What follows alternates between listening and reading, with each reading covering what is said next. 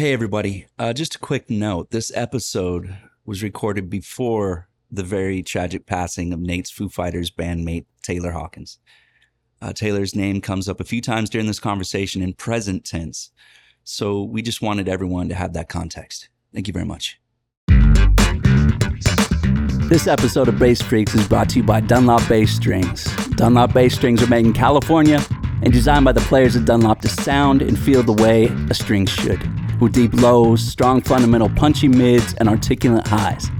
Dunlop Bass Strings offer a complete line with standard nickel and stainless round wounds, flat wounds, and super brights. They're also available in short, medium, and long scales. So go to jimdunlop.com and check out Dunlop Bass Strings.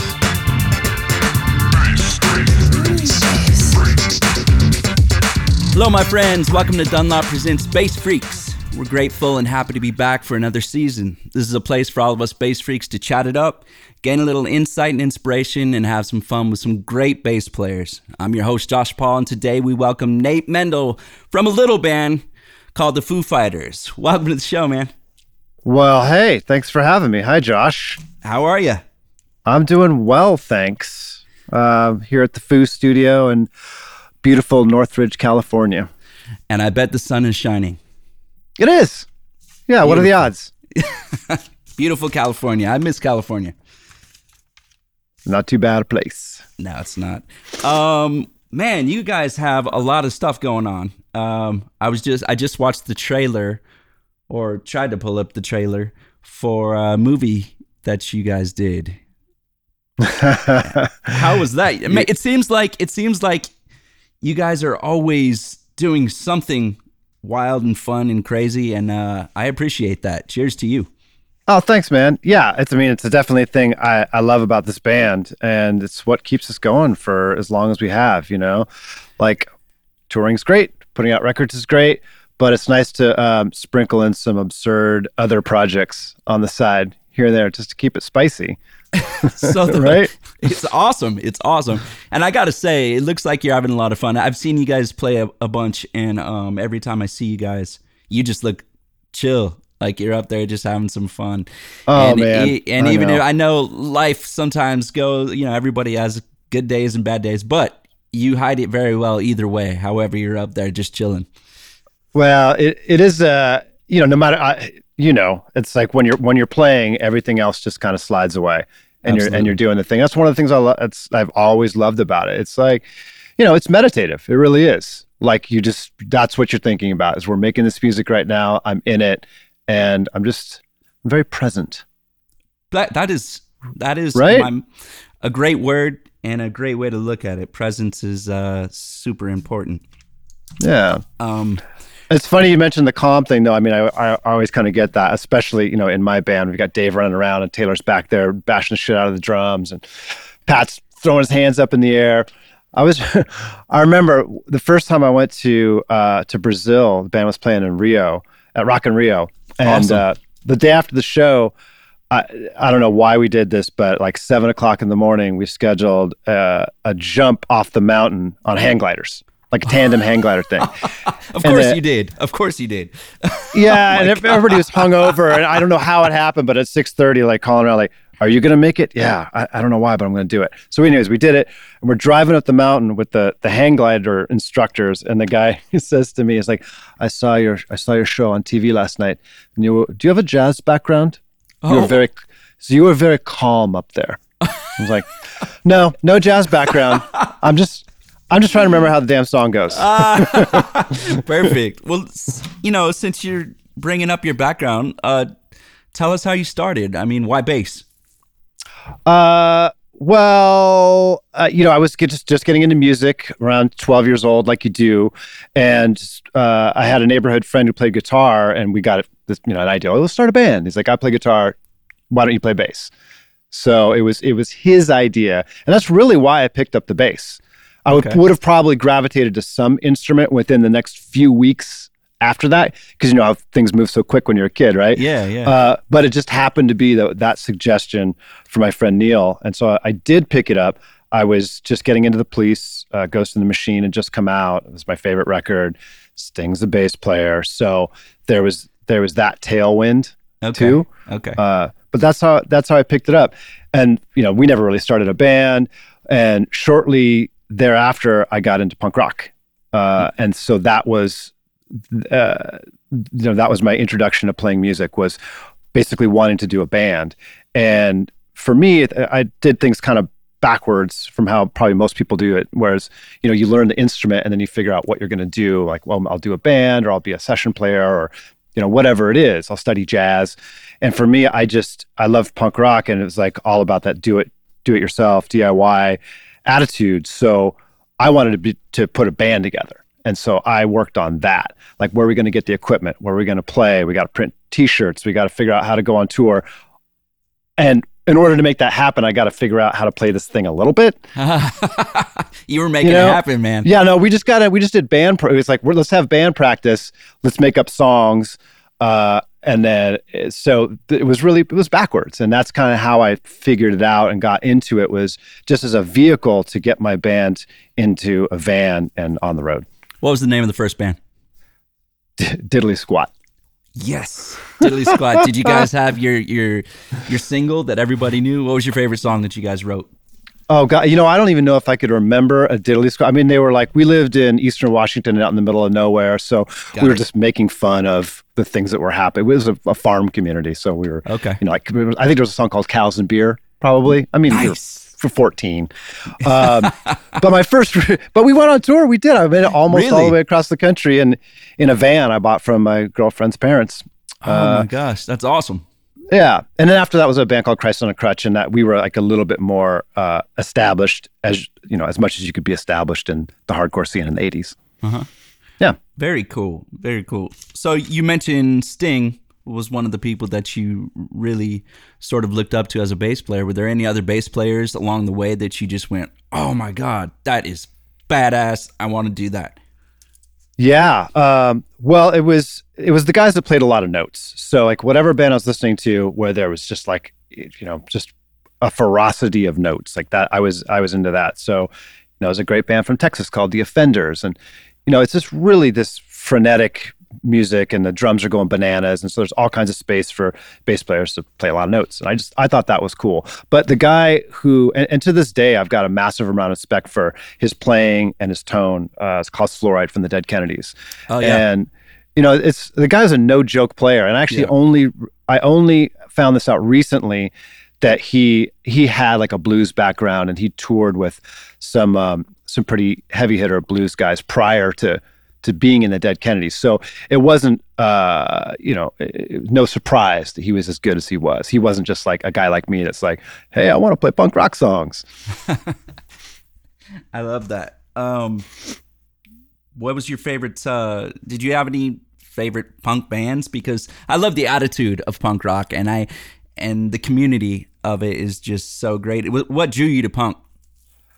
Uh, I don't know. It just uh, I, I remember when I was this Devo wasn't really a punk band, but I, this is like a, a, a, formative image for me. Is like backseat of my parents' car, and I saw some kids with skateboards. You know, I was probably 12, maybe they were 15. They were like older kids, and they were riding around these skateboards. They looked fucking cool, and one dude had written the Devo logo on the back of his skateboard. And for whatever reason, I was like, "That's cool, and that's what I want to do." so uh, I think that's you know that was my introduction to it, and I was really into skateboarding, and there was that kind of synergy between those two communities back in the back in the '80s when I was growing up, and it just seemed like the coolest thing. Is like I'm going to ride on this, you know, this board that I'm going to use as an avenue for sort of self-expression, and then I'm going to listen to this music that kind of fuels that because it sounds just as you know, it sounds like trying to catch air on a half pipe. Got it. Yeah. yeah. I get that. Yeah, man. I get that from uh, from those first initial two bands that you were able to put together and and put in the work with, what came next? What was the first like pro or quote unquote? Because you were out touring, so I would consider that pro. But what was like the real the first pro gig?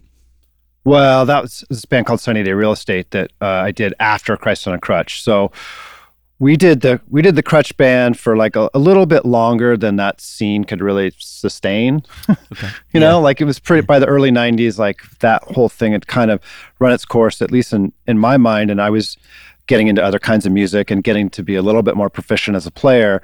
And while Christ on a Crutch was kind of dwindling, I was playing with these other guys um, that would you know go on to be the band Sunny Day Real Estate. Um, and you know, it was still kind of it felt like part of the punk rock scene to us, and it Mm-hmm. was like we operated in that in that world. But the music was a little different, and it was a little little more complex and interesting. You know, it wasn't just this kind of by the numbers hardcore thing.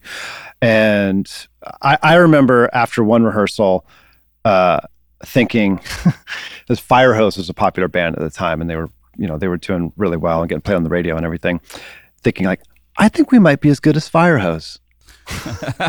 So, so that that was one moment for me. I was like, "Well, hang on a second. Like, wh- like why why do we have to be this like super underground band? Maybe we could be a little bit closer to the surface."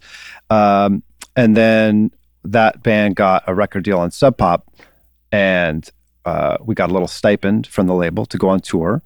And so that's when my like life as a professional musician started. How old were you then? Like 22, 23, something like that. That's killer. Yeah. That's killer. Man, you were doing all this multitasking and um, taking care of uh, the business side while learning the instrument, and I think that's so great. What advice would you give for for young bass players trying to put together a band? Well, it's funny because I don't think uh, I th- things are obviously completely different now, but in a way, it's it, uh, s- some element of it hasn't changed in that like you kind of have to you can't just learn your instrument and be good at it. It's there's a lot of I don't want to say self promotion because that sounds sounds kind of crass, but you need to like um, network and get yourself out there and do other things in order to make what you do something that's visible to other people. Right? For me, it was you know, I maybe started a little record label and got our band out on tour and, you know, promoted the band in various ways. And, and now it's obviously um, everything's sort of channeled through the internet and you're getting on Bandcamp and you've got the Instagram and everything else that's going to kind of uh, uh, get your get your name out there. So, you know, in general, I'd say just you make it a you make it an art project as much as you can, right? it's Ah, not yeah. just uh, it's not just music which is of course you know this art form and you need to see like the broader picture of it um i've again i'll, I'll go back to the devo like i, was- I think there and god I, I hope at some point in time they get into the rock and roll hall of fame Yes, i'm just gonna have an aside I agree. i'm gonna have an aside there most underrated band because they looked at their entire band as an art project like the way that they looked. They invented this whole new look. They went on saturday night live and like we're not we're the band that doesn't talk. And they had Oh, all yeah, these kind yeah. of sticks. Yeah and they were video pioneers. They made movies. Um, they had the hats. They had this like, just all this stuff that's like no no it's oh and they had this manifesto about like what the name devo means. And there's this whole kind of uh, lore surrounding it. I just thought that was so cool. Like yeah make great music and they did but also have this whole world of, of sort of artistic creation that sort of surrounds it and I, I think that's I think that's good advice for anybody. And that's what you know. That's what musicians do. Like anybody that's really dedicated to it, like they're gonna find some way to create art that has something to it besides just hey, I made a great song, right? Right. Yeah. Yeah. Create that identity. Create that. Create your world. Tons of respect for that. Yeah. Absolutely. Uh, what was your first bass? it was uh I, I love it. This is uh both embarrassing and something that I love. Uh, so it was the '80s. New wave was popular. Steinbergers were happening. The headless. And yeah. uh, yeah, but I didn't. You know, Steinberger was out of my price range, so I got the c- copy by this company named Cort C O R T. oh yeah. No. So- yeah. Yeah, it was a Uh, Cort Steinberger copy. Nice. Was it black? It was it was black and it had this like little thing, this piece of plastic. I'm, I'm never really sure what it was for, but I think it was meant to kind of like contour to your body, Mm. and it was attached to the base, and maybe so you could spin it, or maybe just so it'd be more comfortable. But that was uh, I wonder what they would call that. The spin piece. The uh, uh, the the hip hugger. hip. I don't know. hip hugger. I like that. Too. that is awesome. All right. How did you? Yeah. What was the, What'd you graduate to? Uh, after that, I was an Ibanez Roadstar 2, I think. And then I had um, Kramer did a an aluminum neck for a while, Right. kind of like a Travis Bean. Remember Yep. those? Yeah. I had one of those. Very and top then, heavy, right? They would kind of fall over. Yeah, I don't. I, it's been so long. Yes, I'm sure it was a, a tank for sure. Uh, and then I got a, a 71p bass that's like been my sort of number one ever since. Very cool. You have a signature bass too, right? Yeah, it's based on it's based on that one. hmm Okay. Tell us Exactly. about that. So that is uh, it's the main thing about it for me is it's got this neck that's it's it's uh, an inch and five eighths, so it's in between a jazz and a P bass neck, which to me has just always seemed like the uh, the sweet spot. You know, jazz Yeah. neck's a little too thin, P bass necks are can be a little wide, and it's got this nice sort of uh, shape to the neck. So there's that, and um, another aspect I like about the the signature is it's it's not um, it's weathered a little bit. It's not totally totally banged up. And what's the term that they use for the Um, wet the worn, worn. I think road worn? road worn. Yeah. There's another one. You know what I mean? Um, it, it's not it's not all banged up to look like it spent years on the road, but it doesn't look like a base that you've just pulled out of the case. Okay. It's it's so it's subtly- shiny, but not too shiny. subtly kind of aged. Yeah. So aesthetically, I think it looks really nice. It's got this uh, this really well shaped neck, and that's the that's the foundation of it. Very cool. Um, what about strings? Uh, string uh, bass boomers. Played them since I was a kid. Oh, cool. Yeah. Yeah, I wonder if other do other guys you have on here or and or women uh, have this the same thing where it's like they kind of like find something early on and just that's the thing. I play the same picks without Oh. fail that I've played for forty years, uh, the same strings, almost the same bass, Yeah. same amps. What Like amps I kind of I say SVT, just vi- you know vintage SVTs from the seventies. nice.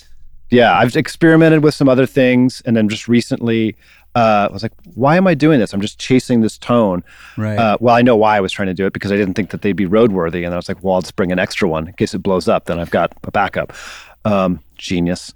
Uh, so now I've got like eight. I've got like eight of those, and you can still buy those things for like two grand.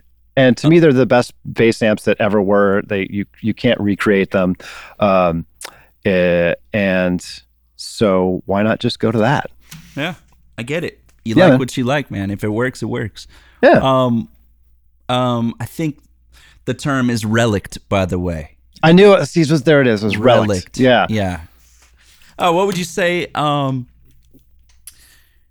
goes. What are some of the ingredients of a good bass tone? Do you think?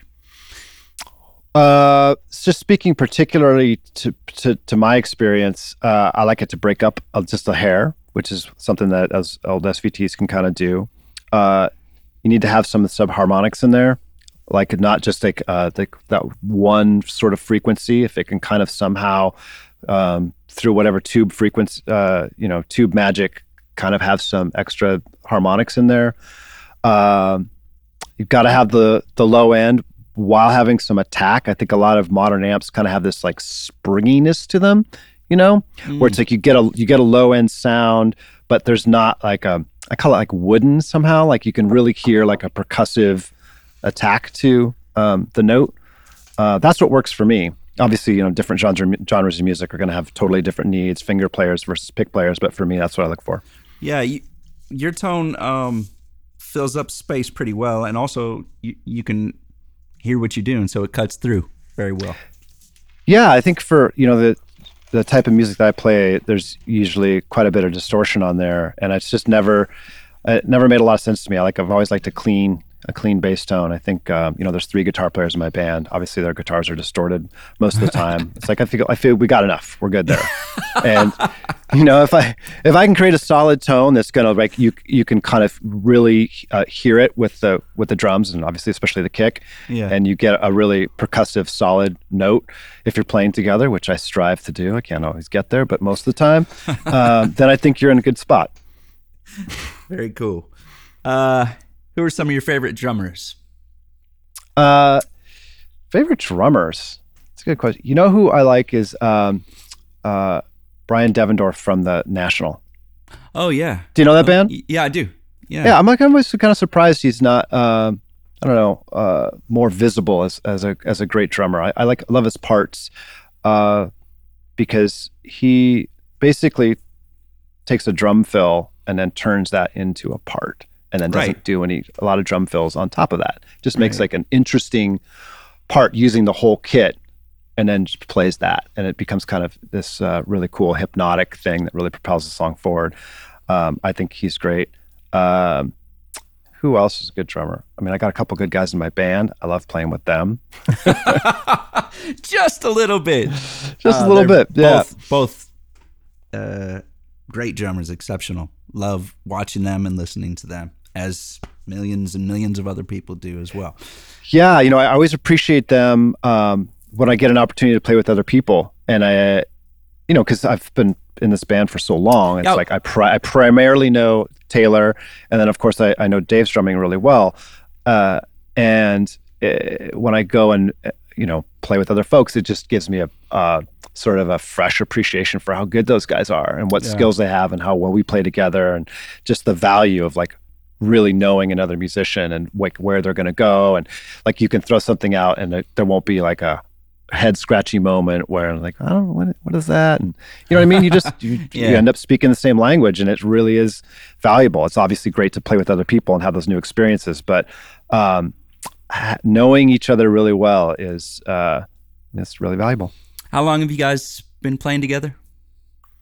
well Taylor and I about 23 years something like that Wow, yeah Uh, so that's a long time. are, You guys we've been really around know from each other. 26 and Taylor's been there the, almost the whole time Very cool. How did you get the gig with the Foos? Uh, 1994 uh, is when Kurt Cobain died, and that's also when uh, Day Real Estate fell apart. And Dave and I had just started to kind of know each other through the local music scene, and we both found ourselves without a band. Um, and he had already written the first Foo Fighters record and recorded it, and there was this tape floating around town, you know, that just said Foo Fighters on it and I got that. I learned it was Dave that had made it, and we just kind of gravitated towards each other. Like he was interested in, you know, actually putting a band together, and I was freshly bandless, so yeah, Yeah. made sense. And it worked out. So Worked out. Hooray to that. That's very cool, man. Um, how do you sort of navigate um, the daily grind on tour and being around the same people, you know, 24 hours a day all the time for so long? Well, yeah, it's uh, it's definitely tricky, and you gotta, you know, you gotta gotta work at it sometimes. But um, first of all, enormously lucky. Like um, all my bandmates are really good guys, and they're fun, and we like each other and we respect one another. Um, so there's that, right? Like that's just a gift that that came that came pretty easily. But it is a lot of time together, and it can be kind of stressful. And so I I pull out, and I I like sports. So- nice.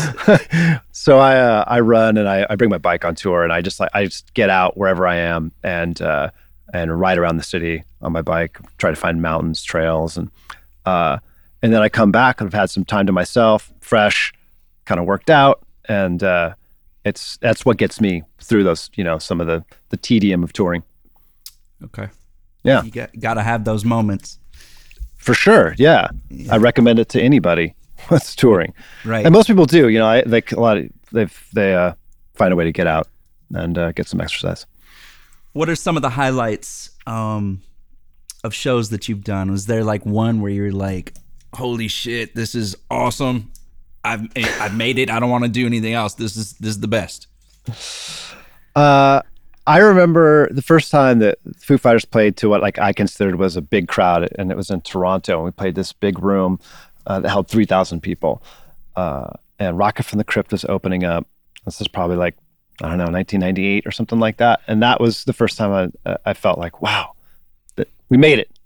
This is a lot of people in one room. Holy shit, this is great.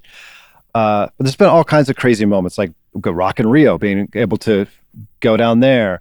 Um, I remember the first time I got on a plane to go play a show, which was Sunny Day Real Estate. We were playing in the '90s. They had these like kind of radio shows. Maybe they still do, and it's just like not what you know my my, my band does as much anymore. But you know, like the KROQ Weenie Roast kind of thing, right? Where everybody, every band that's currently on that station's playlist comes and plays a show. And we did that in Salt Lake City for Sunny Day Real Estate. That was a big like I made it kind of moment. Um, when Foos played Wembley Stadium, that was a huge one. Um, it was a fucking stadium. It's 80,000 80,000 people and you know there's just no getting around it when you're doing that like wow we've really we really popped the cork on something here Absolutely. yeah. Congrats, by Uh, the way. yeah it's like it's i mean it's been tw- it's been 26 years of it a lot of touring there's a lot of crazy fun shit that's happened Do you uh, participate in songwriting? Do you write your own songs as well? uh i do you know with Foos, it's uh, dave's the songwriter so he's got that and uh he'll come in with anything from a riff to like a, f- a fully written song with demoed with everything on it Very you know cool. and then you just throw your own spin on on whatever he's done um and then f- for my personal outlet i i write songs too on my own Yeah. You start on bass or you s- just whatever's lying around? Guitar? Uh, f- I've got some proficiency on guitar. Yeah, I just uh, so I've done one- I've done one record. I'm about to record a second one. oh, very Uh, cool. Yeah, and uh, I played everything except the drums on the first one, and it'll probably be the same on the second one. And that's available for people to check out? Yeah, it's called Lieutenant. Is the uh, record I did on my own about five years ago. Very cool. What's the next one called? I And don't it- know. I don't know if I'll stick with the Lieutenant name or just plaster my own name on there. We'll see. Right on. um, I saw this video of um, the young female drummer, um, um, Nandi. Nandy. Yeah, Yeah. Nandi. Yeah. How did that come together? That was so cool. Well, that was a pandemic thing, uh, and she was, uh, you know, maybe nine years old and posting these YouTube videos of her just shredding the drums. And I think she might have called out Dave, like "I'm coming for you" or "Let's do a drum challenge" or something like that. And uh, you know, Dave wasn't going to let that go without a response. so he he took her up on it, and they they had some back and forth. Uh, you know, friendly rivalry. And uh, and then we played a show sometime last year, and she came out and, and played on stage, and she was amazing. And the thing that I thought was so cool about about Nandi was we uh, went through the song with her. I think she played Everlong with us, and we did it a couple times during sound check, and she was great. And she played it better at on the when we actually did it in front of an audience Crazy. which is you know like usually there's there's i mean there's a big crowd and there's the nerves and everything. And typically Yeah. i know like me and uh, everybody in my band we like you know if we can play 70% as well as we do in rehearsal we we count that as a win. But she went out there and crushed it in front of a, an audience. So um, she's a badass.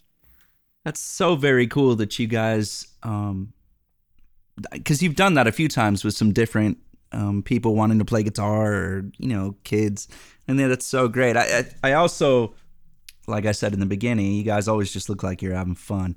Uh, would you say that contributes to the longe- longevity of the band or a band? Yeah, absolutely. It's it does for for our band. That's that's the key. You know, it's got to be fun. You know, it, it's it's been a long time since those early f- few years of uh, of the band. Um, and I know Sunny Day Real Estate ended in kind of a, it's a dramatic cloud. Obviously, Oh, there was sorry. tragedy surrounding the end of Nirvana, and we, you know, we were pretty explicit when the band came together. Like, this is going to be fun and we're it's not going to be you know we're going to approach this as friends doing an art project for Awesome. us you know and everything else i'm not going to take it too seriously uh, we love music we're going to work hard at it but like let's have it be let's have it be fun and that's i don't know i mean it's, it sounds kind of hokey but uh, I, I think that starting off with that basic premise has really served us well Very cool. yeah Very cool. I recommend that for everybody. how do you Yeah. uh, how do you balance being um, a rock star with with family and, and normal life? Yeah, I don't know, man. It's uh I feel like uh my life hasn't changed that much over the years and when I go to school for drop off, I'm just as much of a regular dad as the guy that's going in to sell insurance or you know, uh do do whatever basically. And when I go out to do the music thing, that's when I'm kind of putting on a role, you know? Like Right. I'm I'm much more comfortable as like the average guy than the guy that's like you know a rock star. That, that's so that's for me. That's always been it. I was kind of look at the. I put like the music thing in in a box, and have uh, it's a, a kind of like novelty put on.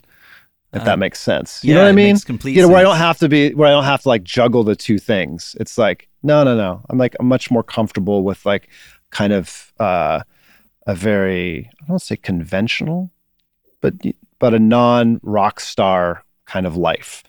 And then I get to go do this, which is fucking awesome. And thankfully, there's some real extroverts in my band that uh, that are able to sort of carry the mantle of proper rock stardom. That makes They get they get to do all the heavy lifting with that. that makes a lot of sense, man. Uh, Yeah, man. Keeping some sort of consistency and uh, real life um, normalcy.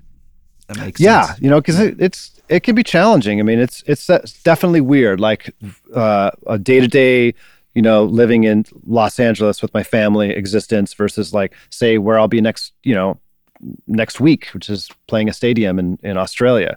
Like that's uh you know the juxtaposition is is uh, pretty crazy right? Right.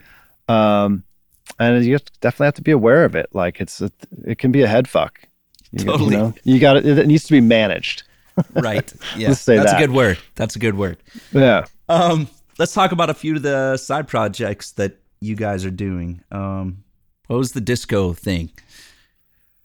that was just like you know i mean we all kind of lost our minds there for a second during the fucking pandemic right Absolutely. uh, some some people quietly some people a little bit more more loudly that had to be fun though.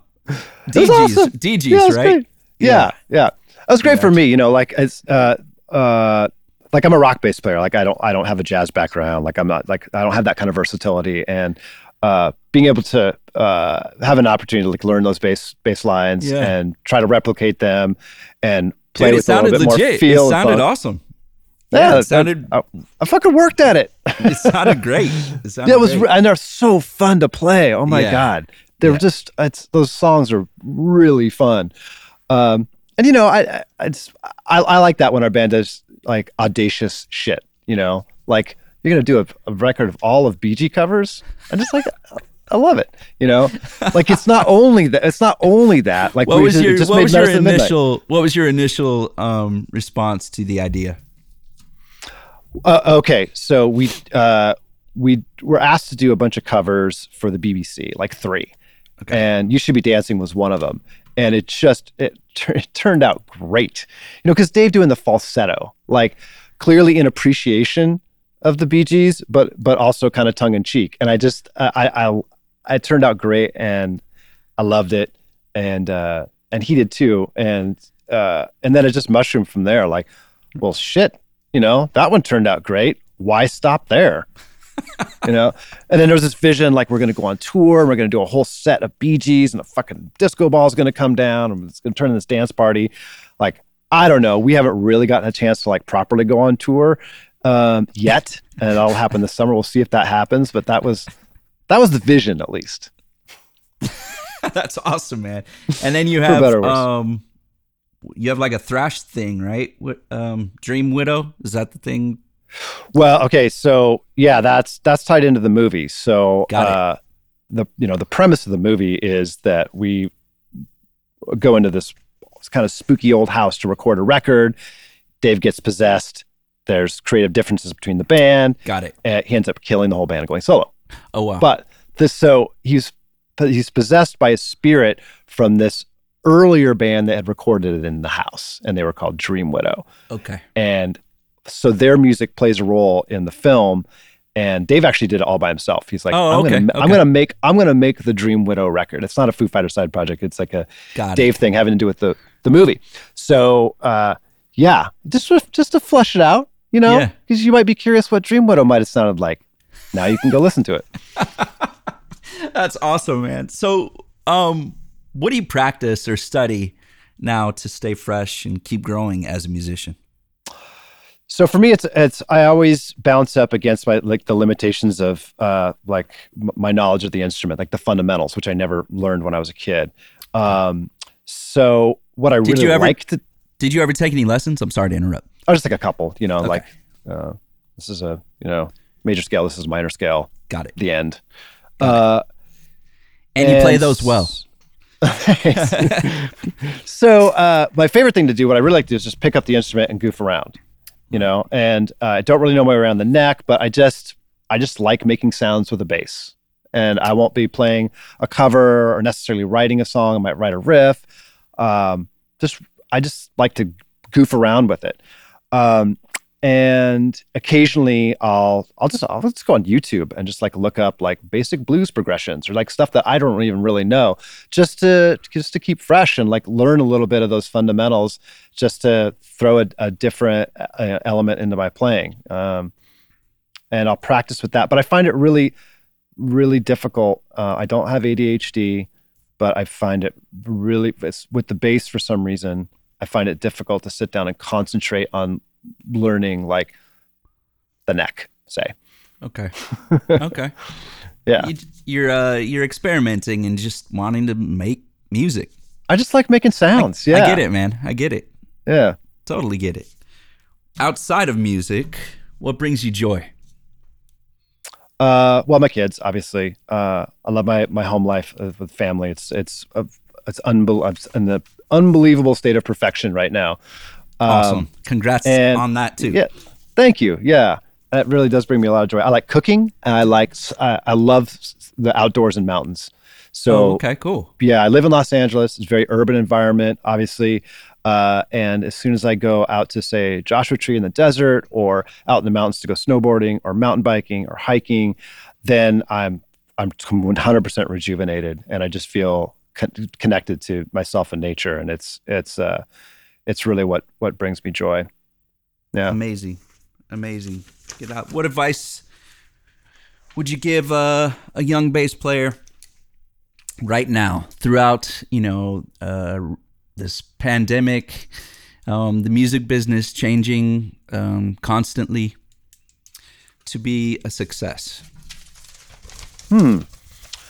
That's a great question. I don't know. I mean, there's there's uh, as many different routes to success as there are, uh, you know, successful people in the world. There's there's no one formula, obviously.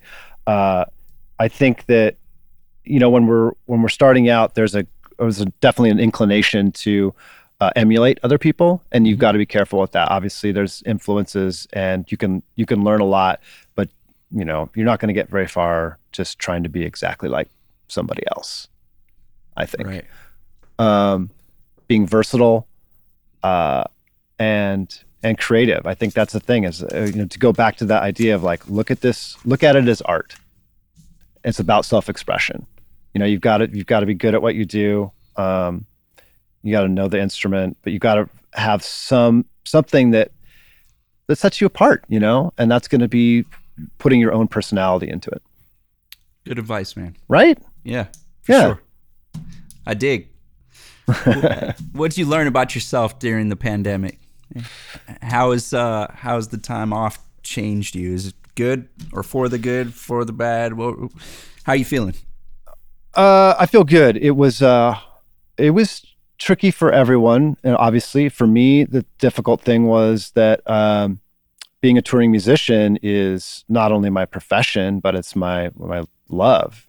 Uh, I'm out there with my friends, s- connecting with audiences, doing this thing. It's and it's also it's what I've known for a quarter of a century, and then it went away, and that was fine. And I would tell my friends this because most people didn't weren't necessarily that out of work that I knew, right? So like, yeah, I'm out of work. It's weird. The thing that's tricky about it is that I don't know when it's going to end, Uh yes. right? So if I was like, hey, you're going to take a year and a half off, like, huh, okay, I know, but it's like, or it might be forever, or it might be five years. Yeah. Totally. you know. So that was hard, and just having the resilience to kind of uh, roll with the punches. It was good to to you know just see myself make it from one side of that to the other, uh, and not totally lose my shit. Awesome, man. Yeah. Um, well, very cool. Uh, I'm looking forward to hearing your next record, whether it be Lieutenant or the Nate record or whatever you want to call it. Are you producing that stuff as well? I thought about it and I did some drum tracks the other day and I was like, oh, hell no. I need someone to shepherd me through this process. I need help. So yeah, no. Okay. All right, man. Well, thank you so much again for doing this.